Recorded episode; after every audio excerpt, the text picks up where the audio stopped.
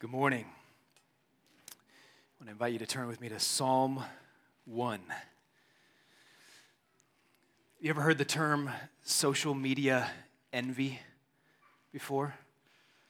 It's not only the subject of scholarly research, but my guess would be it's a familiar experience to many of you, at least those of you who use social media. Social media envy refers to that unpleasant feeling you get when you're scrolling through some timeline and you are reminded that everyone else is happier and healthier and wealthier and prettier and just all around better at life than you are.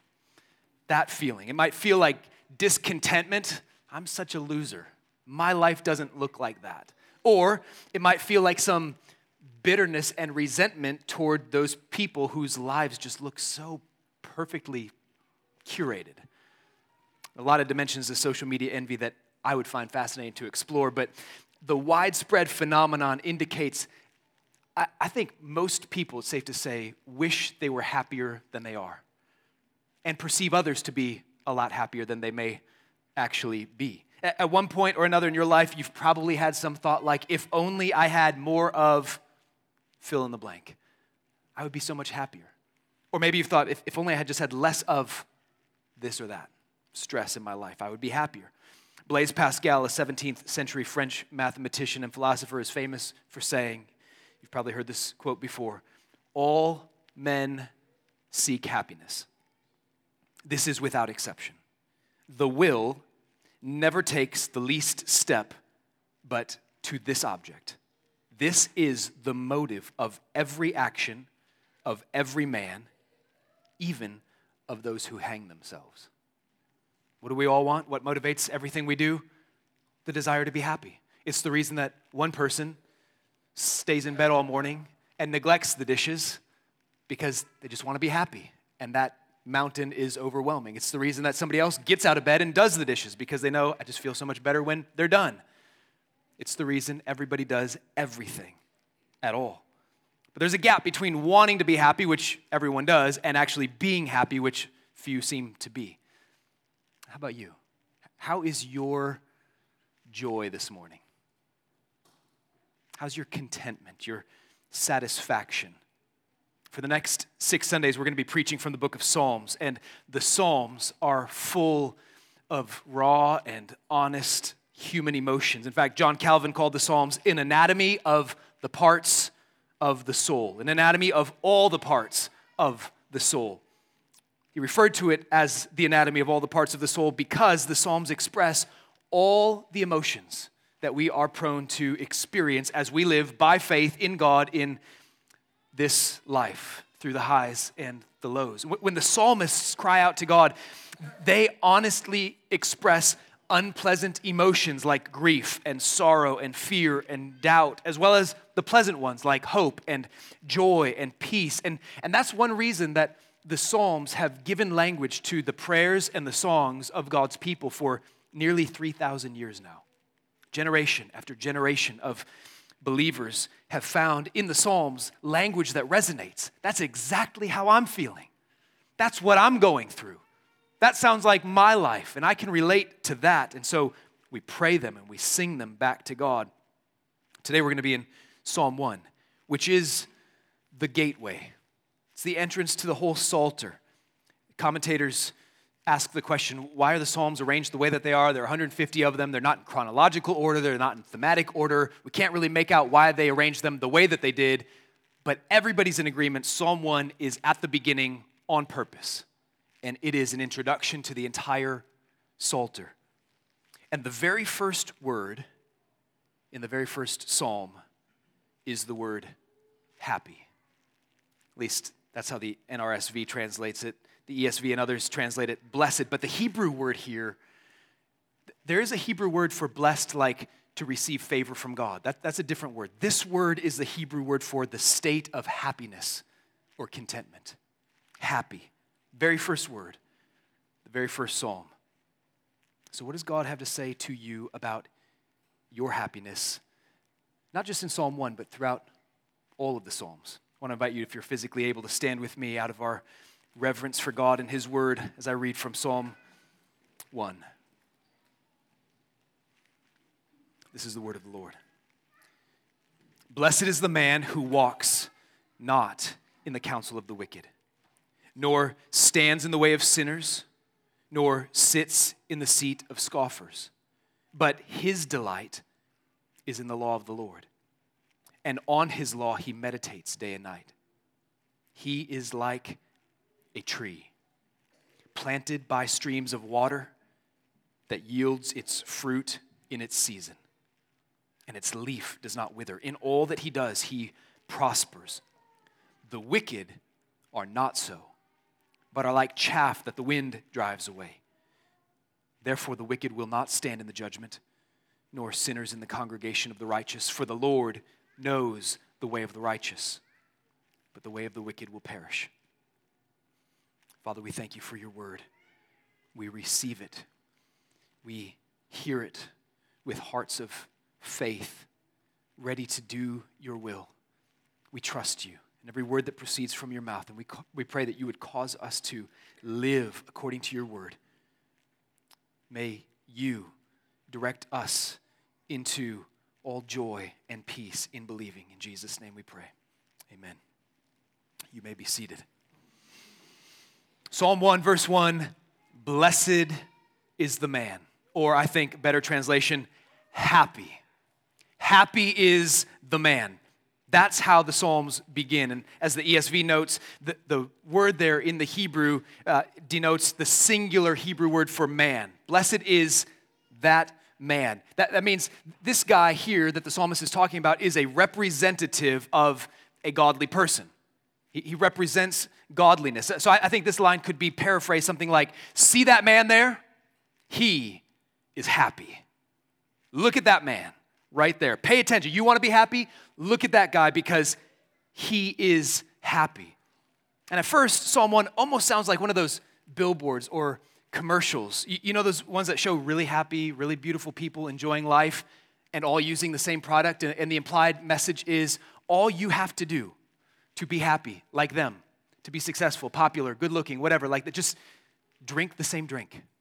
Wear those jeans. Drive that car. Look how happy they are when they're using that product right? And those ads must work because advertisers keep spending millions of dollars on them. So they're effective, although on one rational level, we all can see right through it and go, wait a minute, all of that happiness and popularity and bliss from a stick of gum? Yeah, right. But Psalm 1 is not a billboard. It's not a commercial. It, it, it is a word from God. It's not selling you happiness, it is promising you happiness. Not to be purchased, it is offering it to you for free, guaranteed with a promise from God. And, and this is what is so incredible. Why did God inspire the psalmist to write this description? To announce to the world, look at that man, he is happy. Isn't it because God wants you to be happy in him forever? And he's telling you how. You want happiness? Everybody wants happiness. You know you do. Even somebody who says, No, I don't want that. Well, then what do you want? You want something, and whatever it is that you want, even if you want to sit there and pout and be miserable, when you do that, you do that because you think that's what's going to make me happy. If I could just brood on this a little bit, that will feel good. You want to be happy. And God is telling you how. And the Psalms deal with all the realities of life and all the resulting emotions. In, in the coming weeks, you'll hear some of these. Envy toward the wicked when they look so fat and sleek, I think is the language in Psalm 73. Doubt and unbelief toward God, despair that comes from your own unconfessed, unrepentant sin, suffering that's caused by relentless enemies who oppose you at every turn, grief caused by the betrayal of one's closest friend. All of these experiences of life are right here in the Psalms, but engraved over the archway at the entrance of it all is this line Happy is that man.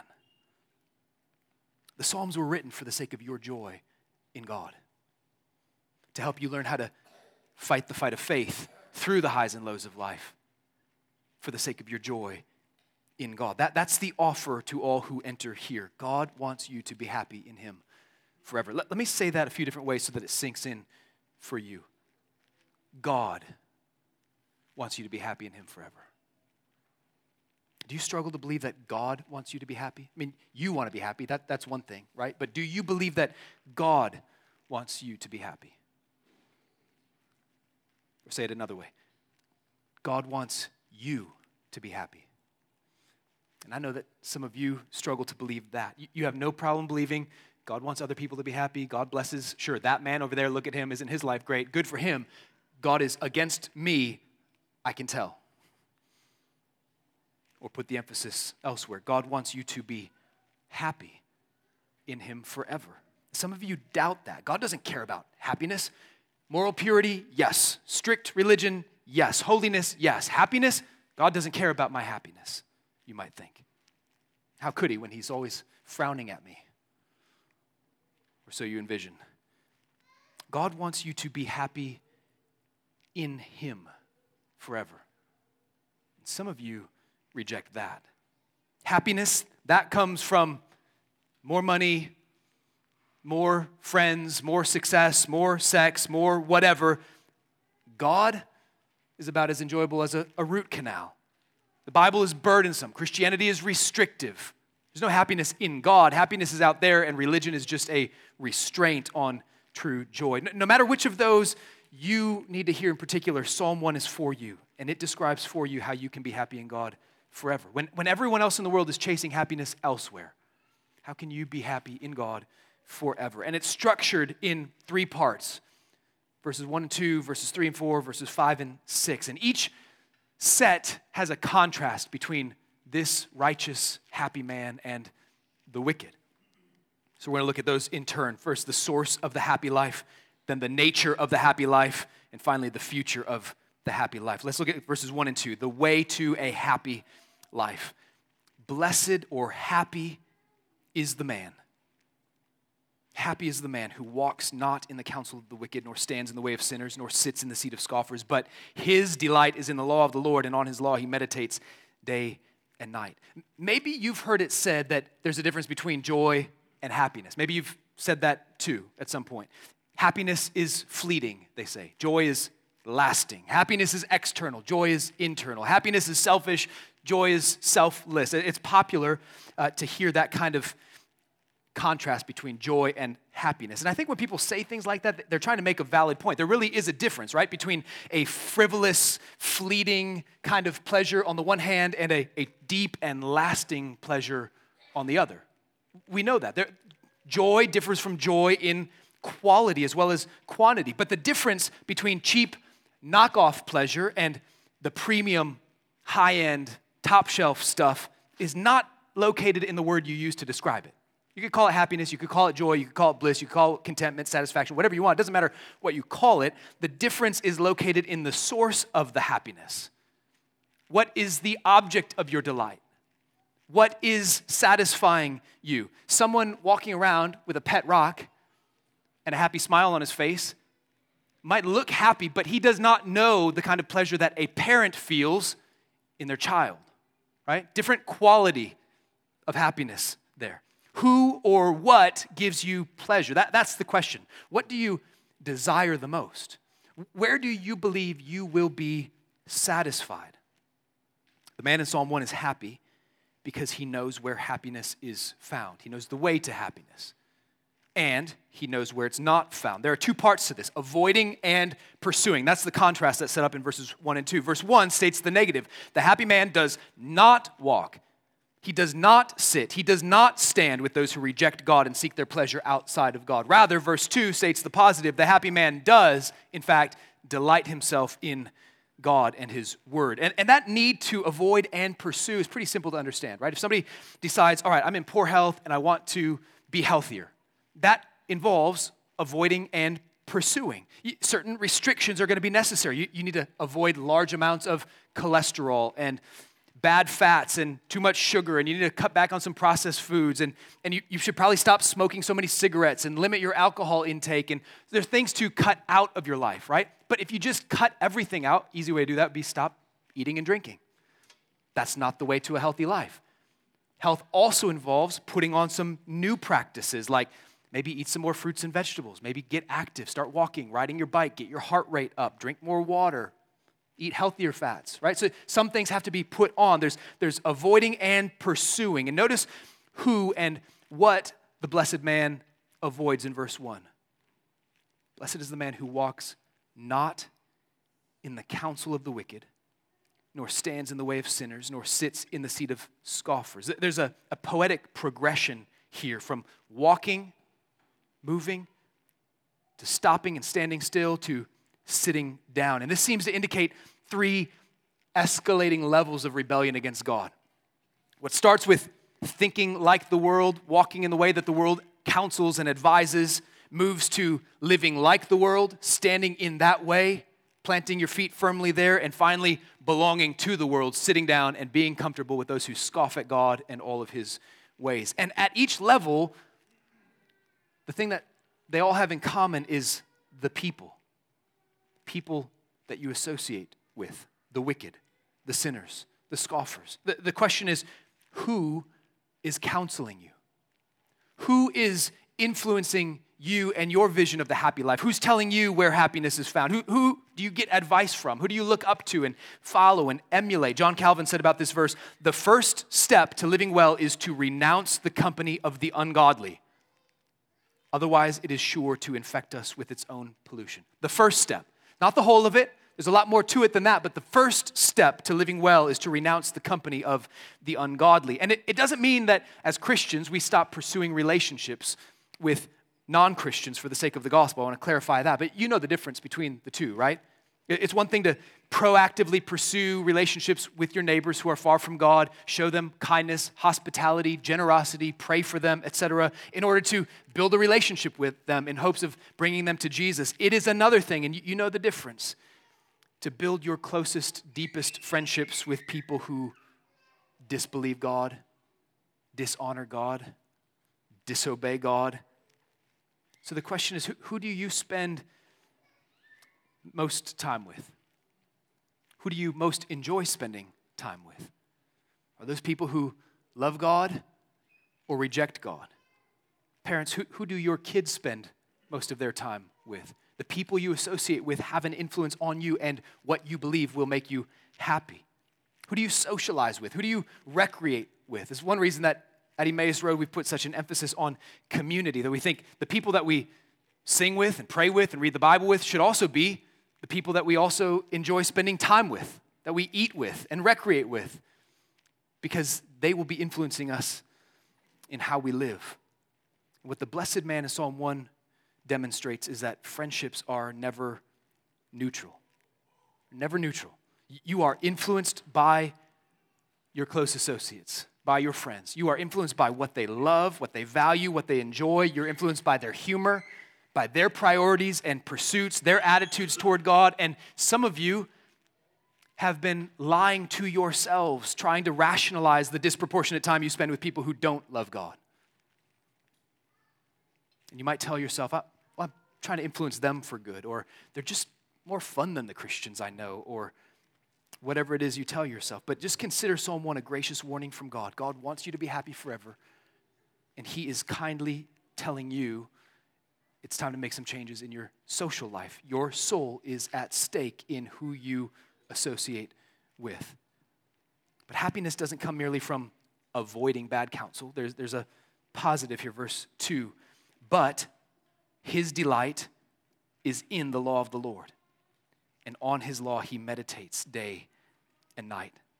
Verse 2 is structured with this common element in Hebrew poetry called a chiasm. Think of a, the shape of a boomerang and the flight path of a boomerang going out and coming back. That, that's how a chiasm works. Structures like A, B, B, A. Look at it closely. Is it on the screen there? His delight is in the law of the Lord. His delight in the law of the Lord. On his law, he meditates so you've got the beginning and the end, delighting and meditating, and right in the middle, like at the corner of the boomerang, the law of the Lord, the law of the Lord. That's how a chiasm works. It draws your attention to that and it punches with that impact the law of the Lord. This is the psalmist's way of saying God's law, God's word, God's revelation, God's way is the only alternative to the counsel of the wicked. This is the true source of all joy. You want to know how to be happy? It is revealed for you in God's law. That man is happy because he follows God's word. See, everybody is living by faith. Everybody. Everybody wants to be happy, and everybody is living by faith, following whatever they think will make them happy because somebody else told them or somebody else looks happy following that. The question is, what do you believe will satisfy and secure you? You will either trust the so called wisdom of the world, which is often enticing, right? The reason the counsel of the wicked works is because it's not just blatantly obvious bad counsel like, why don't you rob that bank over there? Don't like your mother in law? Just kill her. It's not like that, right?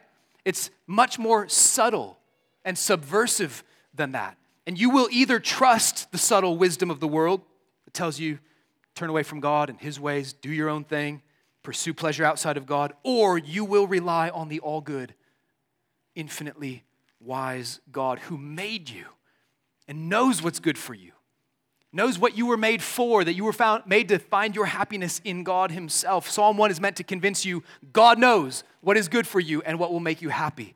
Listen to Him. That man is happy because he delights in God's word, he meditates on God's word. I want to be clear here. The, the prescription for the unhappy soul is not merely read the Bible more. Uh, some people kind of give that impression sometimes, and they're well meaning, but yeah, are you depressed? Just read two Bible verses and call me in the morning. God's word is important, right? That, yes, absolutely. But there's more here than just reading the Bible. Any literate person can read the Bible and derive absolutely no benefit from it. But everyone who delights in the word of God, who reads it and says, Yes, yes, that's true, that's right, that's good, I trust that, I believe that, I submit to that, I'm resolved to do that.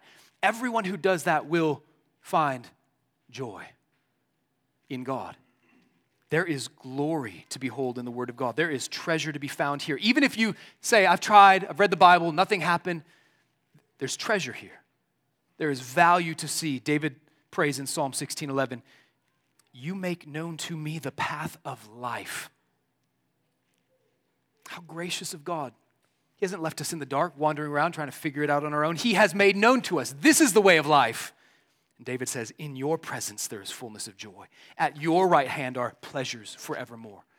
Those who read the Word of God and think it's nothing but restrictive, confining, limitations on their joy, have not yet seen and understood.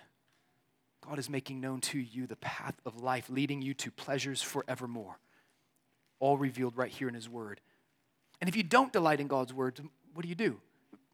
That's why meditating on it is so important. To meditate on God's Word is to think deeply about it. Consider Psalm 143, verse 5, that uses a series of similar words. This helps fill it out. I remember the days of old. I meditate on all that you have done. I ponder the work of your hands. I remember, meditate, ponder. You get the idea. This is Christian meditation is not like Eastern meditation where you empty your mind and think about nothing. Christian meditation is fill your mind and think about truth. Fill it with God's word and then sit there and wrestle with what does that mean? Why does that go together? What is God saying to me there? And as you think about it and meditate on it and ponder it, that's when you begin to see glory in it and your heart feels delight in God's word and the truth of God that He reveals there. To meditate on God's word means to think about it also with a view to doing it. We want to be hearers and doers of the word. There, there's a close parallel. Psalm 1, probably the psalmist has Joshua 1:8 in mind when he writes this. Listen to the parallels. Joshua 1:8. This book of the law, God said to Joshua as they were going into the promised land, shall not depart from your mouth, but you shall meditate on it day and night, so that you may be careful to do according to all that is written in it. For then you will make your way prosperous, same word in Psalm 1, and then you will have good success. Meditate on it day and night so that you may be careful to do, not just like sit there and think for a long time and then get up and go on with your, your day. No, sit there and think about what is God calling me to believe about Him and how does that affect my life? What should I think and feel and do in response to the truth that He reveals here? The, the way to happiness, this is what Psalm 1 reveals, is to be right with God by trusting and obeying His word. That's the way to happiness. Let's look at verses 3 and 4, the nature of this happy life. He is like a tree planted by streams of water that yields its fruit in its season. Its leaf does not wither. In all that he does, he prospers. The wicked are not so, but are like chaff that the wind drives away. Verses 3 and 4 describe the happy man not in terms of what he has, which is how we tend to think in a very materialistic society. Happiness comes from what you have or what you don't have. Psalm 1 describes the happy man in terms of what he is. It, it doesn't say, happy is the man who has a million dollars, a fancy car, a beautiful wife. It says, happy is that man, he's like a tree. What is it about a tree that's so great? He is like a fruitful tree. Think about what trees do. They, they take dirt and water and sunlight and turn it into something tangible and beneficial to others, for others to enjoy. So, this is not a constant emotional high kind of happiness. This is the happiness of a fruitful life over the long haul. These verses do not define happiness by this man's lack of trouble in life, easy circumstances, carefree life. No, he experiences all the seasons of life, goes through them all. He experiences, you can assume, the droughts and the storms, but he's firmly planted and he's well watered. Because he's well watered, he's fruitful, even when there's a drought, even when the heat is turned up. Because his happiness is not dependent on his easy, trouble free life. If, if you are interested in real happiness in the here and now, not just you know pie in the sky by and by, but happiness in this world, the sin cursed world where tragedies befall you and people betray you, you need to be like this man. He is planted by a source of water, a source of satisfaction and security that can and will sustain you in all seasons. I mean, anyone can be happy when things are briefly going their way, right? You have days like that. Wow, everything's just going my way. It's all sunshine and rainbows. What you need is to be happy when nothing's going your way. And you know, the AC goes out and your car breaks down on the same day and your child breaks their arm and you know how they, those days and, and weeks go and you just feel like everything is broken.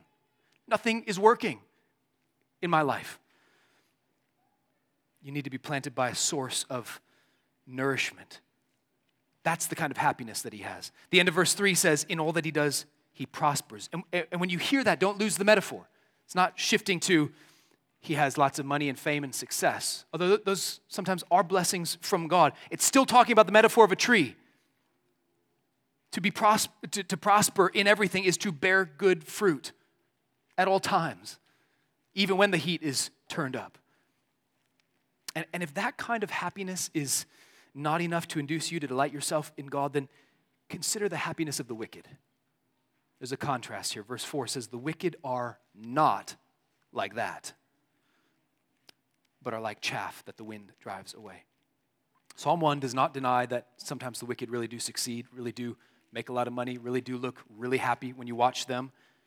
In fact, if you want to read more about that, if that ever bothers you, go read Psalms 37 and 73, laments written specifically about that. Why is it that people who disobey God look like they have it all and to the day they die?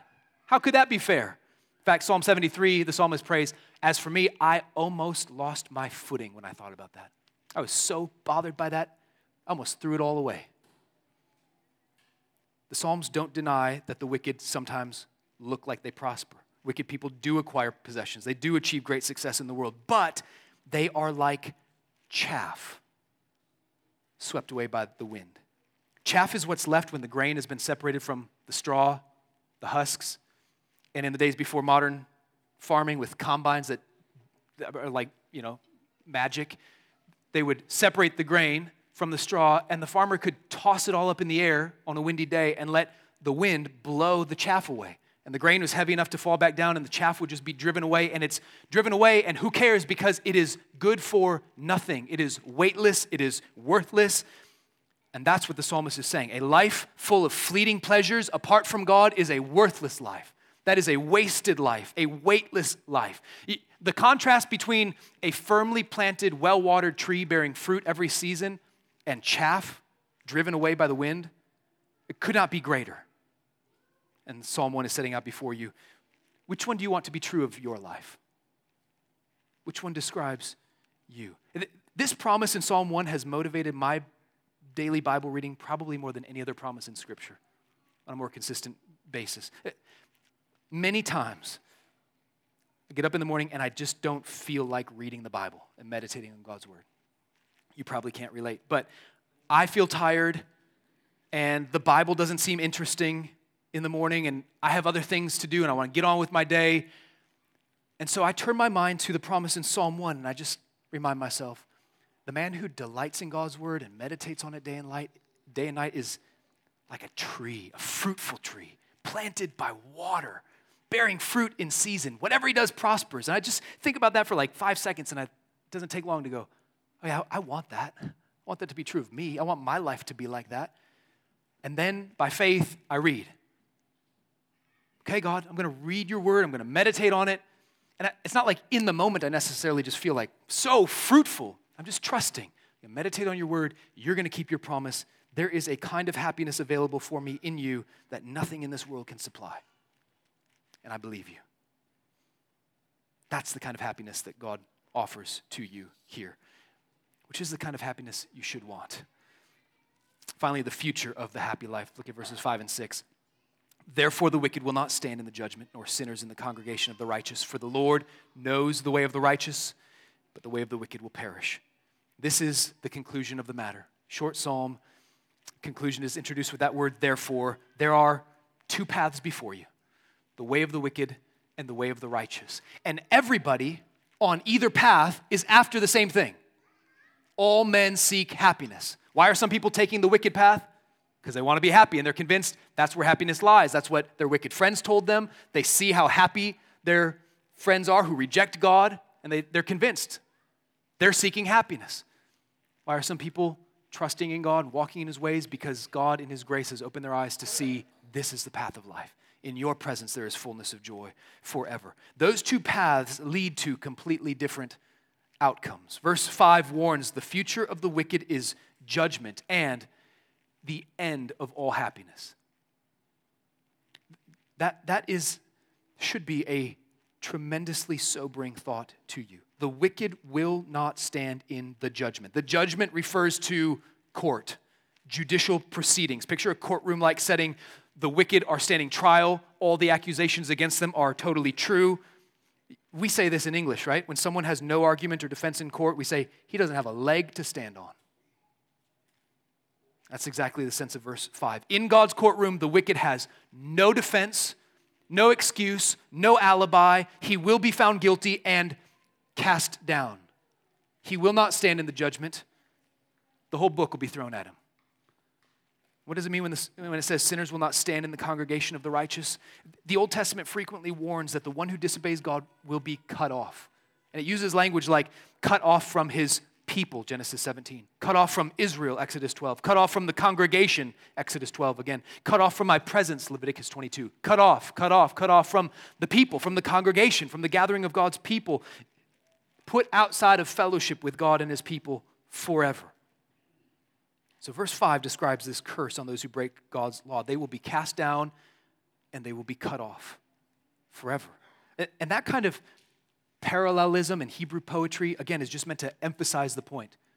The point is the certainty of God's judgment. This will happen. You might not see it in your day. They might look fat and happy all the way to the day that they die. Make no mistake, they will be cut down and cast off forever. They will not prosper or endure. That last line says, The way of the wicked will perish. To perish is to cease, to come to an end. It's God's curse on sin. Psalm 37 20 says, But the wicked will perish. The enemies of the Lord are like the glory of the pastures. They vanish like smoke, they vanish away. Psalm 73, 27 For behold, those who are far from you shall perish. You put an end to everyone who is unfaithful to you. Just, just contemplate that unpleasant thought for a moment. The, the happiness of the wicked, no matter what kind of pleasures they may experience in this life by God's common grace, it will come to a permanent end. It might be 10 years from now, 30 years from now, 80 years from now. But the joy of the wicked will find, the joy that the wicked find in this life is the only joy they will ever know. And that last breath that they draw will be the last good thing they ever experience. Isn't that sobering? It should break our hearts for the lost. It should arrest your attention if you're tempted to believe the counsel of the wicked who are telling you there's joy over here when you know the end of the matter, where that's going. But the righteous, the Lord knows the way of the righteous, verse 6 says. They have an unending future of happiness in God. What does it mean that the Lord knows the way of the righteous? What kind of comfort is meant for you in that? There, there's a close parallel in Psalm 37, 18 through 20. Listen to these words The Lord knows the days of the blameless, and their heritage will remain forever. They're not put to shame in evil times, in the days of famine. They have abundance, but the wicked will perish. The Lord knows the days of the blameless. To be known by the Lord then is to be protected by Him to be preserved by Him, to be kept by Him forever. And in order to be truly happy today, you have to have some guarantee about your happiness in the future. Otherwise, at any moment, as happy as you might feel like you are today, you're always going to be plagued by the thought, but what about when this ends? You experienced that on vacation, right? This is awesome. Oh no, we have to go home in two days. The next day, this is so great, except, ah, we got to go home tomorrow and, and your joy diminishes as you think about the end of the joy that you have. But when you have a kind of joy, and when you think about when is this going to end? Never. How long does this endure? Forever. That is joy.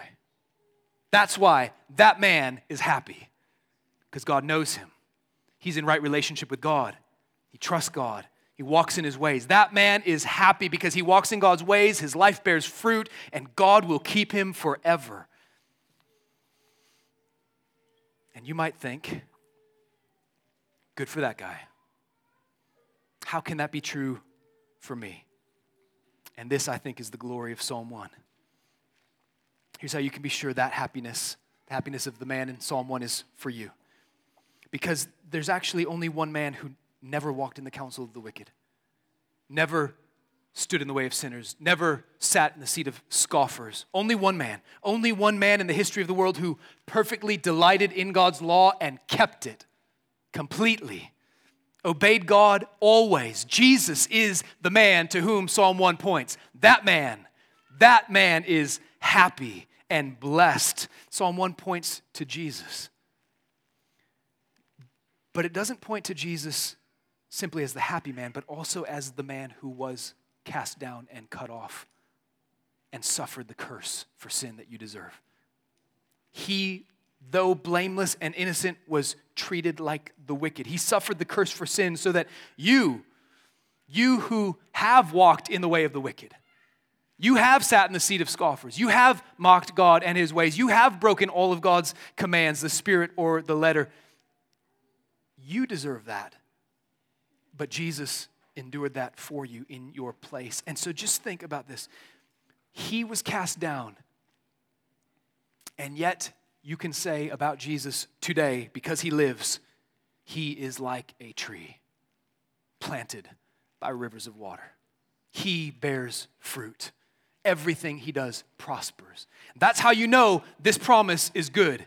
Because though he was afflicted, suffered agonizing torture, suffered and endured the curse for sin, the promise is proved true in him.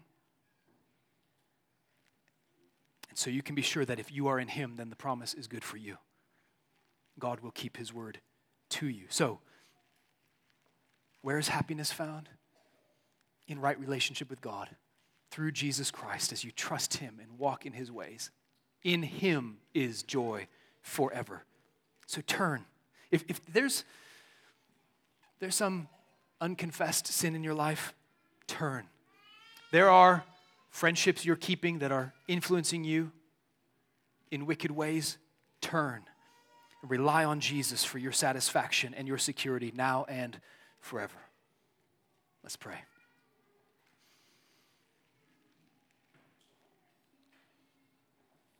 Father, we know you are gracious and good because you speak to us. You speak to us in powerful ways through your word. Thank you for the, the variety of genres through which you speak. The Psalms are so good for our souls. And how kind you are to counsel us and lead us in the way that we should go, to point us to your Son, Jesus, who is our hope. What a blessing it is to have our sins forgiven in Christ. To know that we will never taste your wrath. We will never experience your fury. We will only ever know your pleasure and your favor today and tomorrow and the day after that, on and on into eternity, an unending future of happy tomorrows secured for us by Jesus. We're trusting you. Lord, would you make our lives fruitful, that we would overflow and abound with fruit for your glory and for the good of those around us. In Jesus' name, amen.